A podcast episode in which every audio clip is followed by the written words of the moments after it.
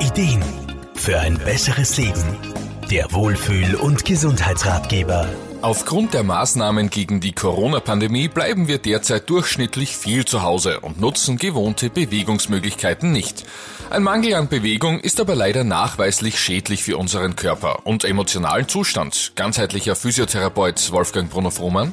Wir wissen heute durch Studien belegt, dass sich Bewegung extrem positiv auf unseren gesamten Körper auswirkt, sei es auf die Muskeln und Knochen, aber auch auf unsere Organe, unseren Kreislauf, ja und sogar auf unser Nervensystem.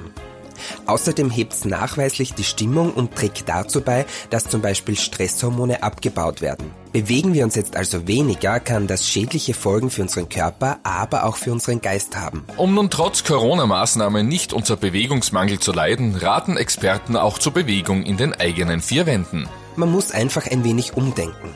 Gerade eine Wohnung ohne Garten lässt vielleicht zuerst einmal den Eindruck entstehen, dass man nichts machen kann. Das stimmt aber nicht. Es ist einfach Kreativität gefragt. Zig Übungen kann man nur mit dem eigenen Körper durchführen, ohne dass man viel Platz braucht.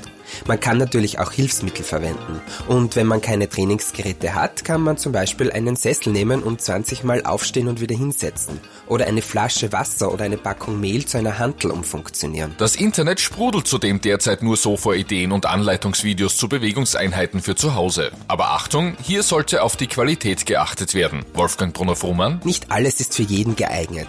Ich rate immer, sich vorab das Programm und den oder die Trainerin genauer anzuschauen und zu hinterfragen, ob der oder diejenige auch eine Ausbildung dazu hat. Und wenn jemand Erkrankungen oder Symptome hat, dann rate ich eher zur Teletherapie, sprich ein individuelles Training mit einem Physiotherapeuten über Videochat. Da kann man dann auch auf Probleme speziell eingehen. Es heißt also, dass man das, was man schon zuvor gemacht hat, nun an die neue Situation zu Hause anpasst oder Neues ausprobiert. Dabei ist zwar Kreativität gefragt, aber das tut dann auch unseren Gehirnzellen gut. Und wer dabei Hilfe braucht, sollte sich an Therapeuten wenden. David Bleiberger-Kreins, Serviceredaktion. Der Wohlfühl- und Gesundheitsratgeber. Jede Woche neu